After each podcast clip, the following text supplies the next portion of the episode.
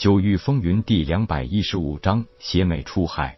夜空只好一点头道：“好吧，你们如果不怕跟着我吃苦受累，我就带着你们吧。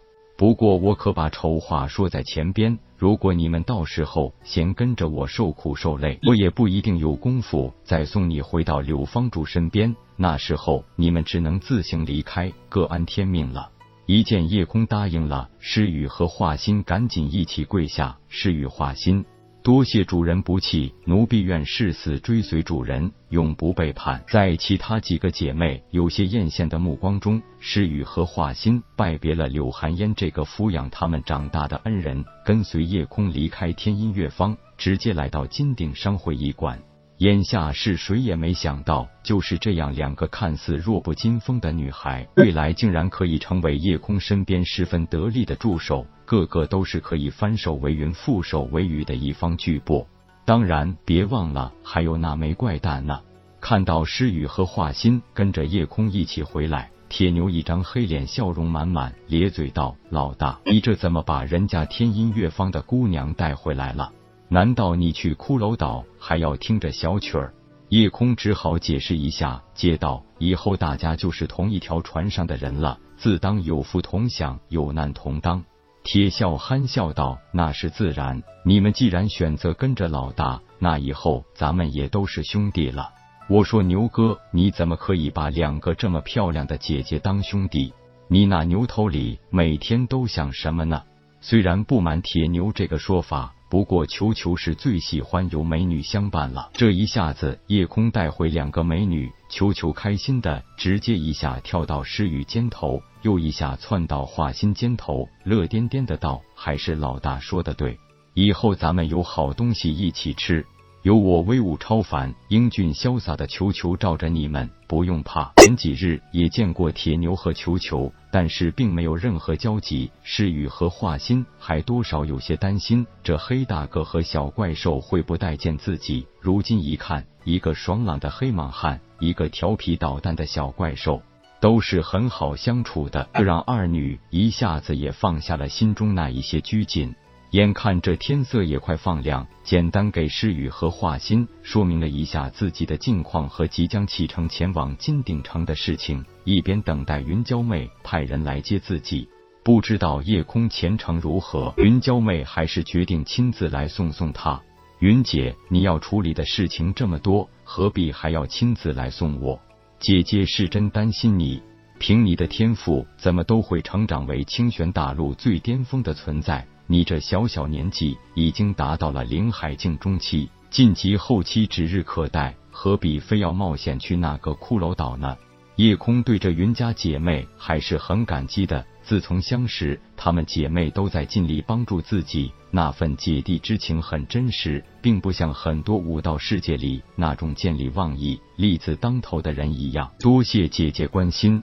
说起来，我的运气不是一般的好，这次去骷髅岛一定会没事的。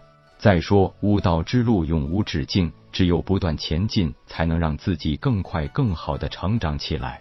云娇妹点点头道：“这些姐姐知道，就是有些担心你，你有远大的目标，也一定要走非常之路。姐姐当然支持你。”不过你要记住，千万小心，能不能获得什么机缘还在其次，保住命才是最关键的。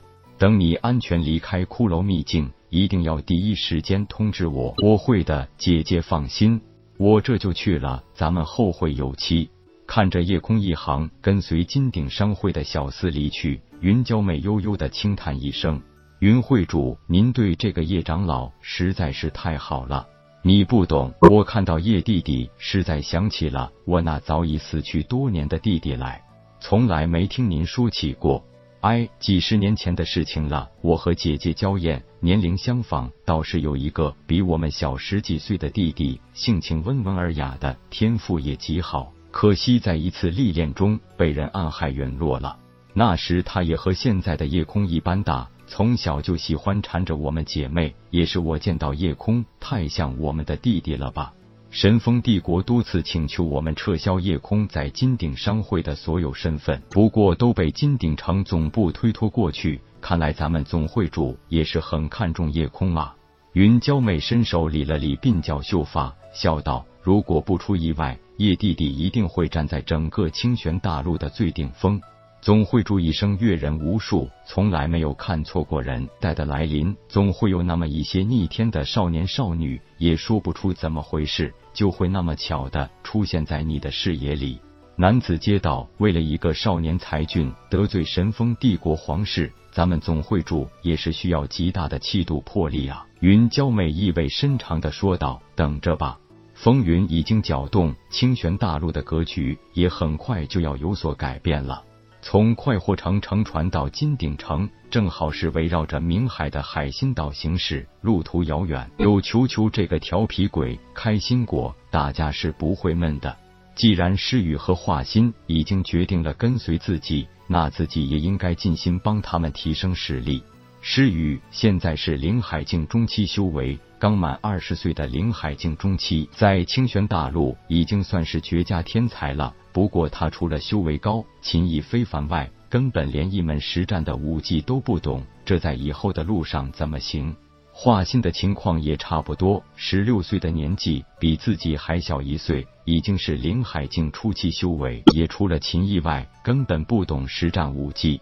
趁着在海上航行的这段无聊日子，夜空把惊雷刺和烈焰诀分别传授给了诗雨和华心，而在两人修炼的速度，也的确让夜空又惊又喜。看来自己感应的没错，他们两人的确是具有非凡的血脉力量。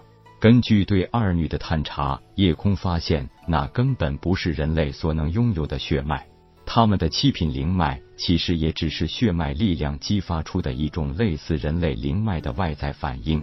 问天没有明确解说，只是告诉他，想让他们彻底激活自身的血脉力量，还有很长的路要走。不过有一点可以肯定，既然能让夜空遇到他们俩，这就证明风不归所说。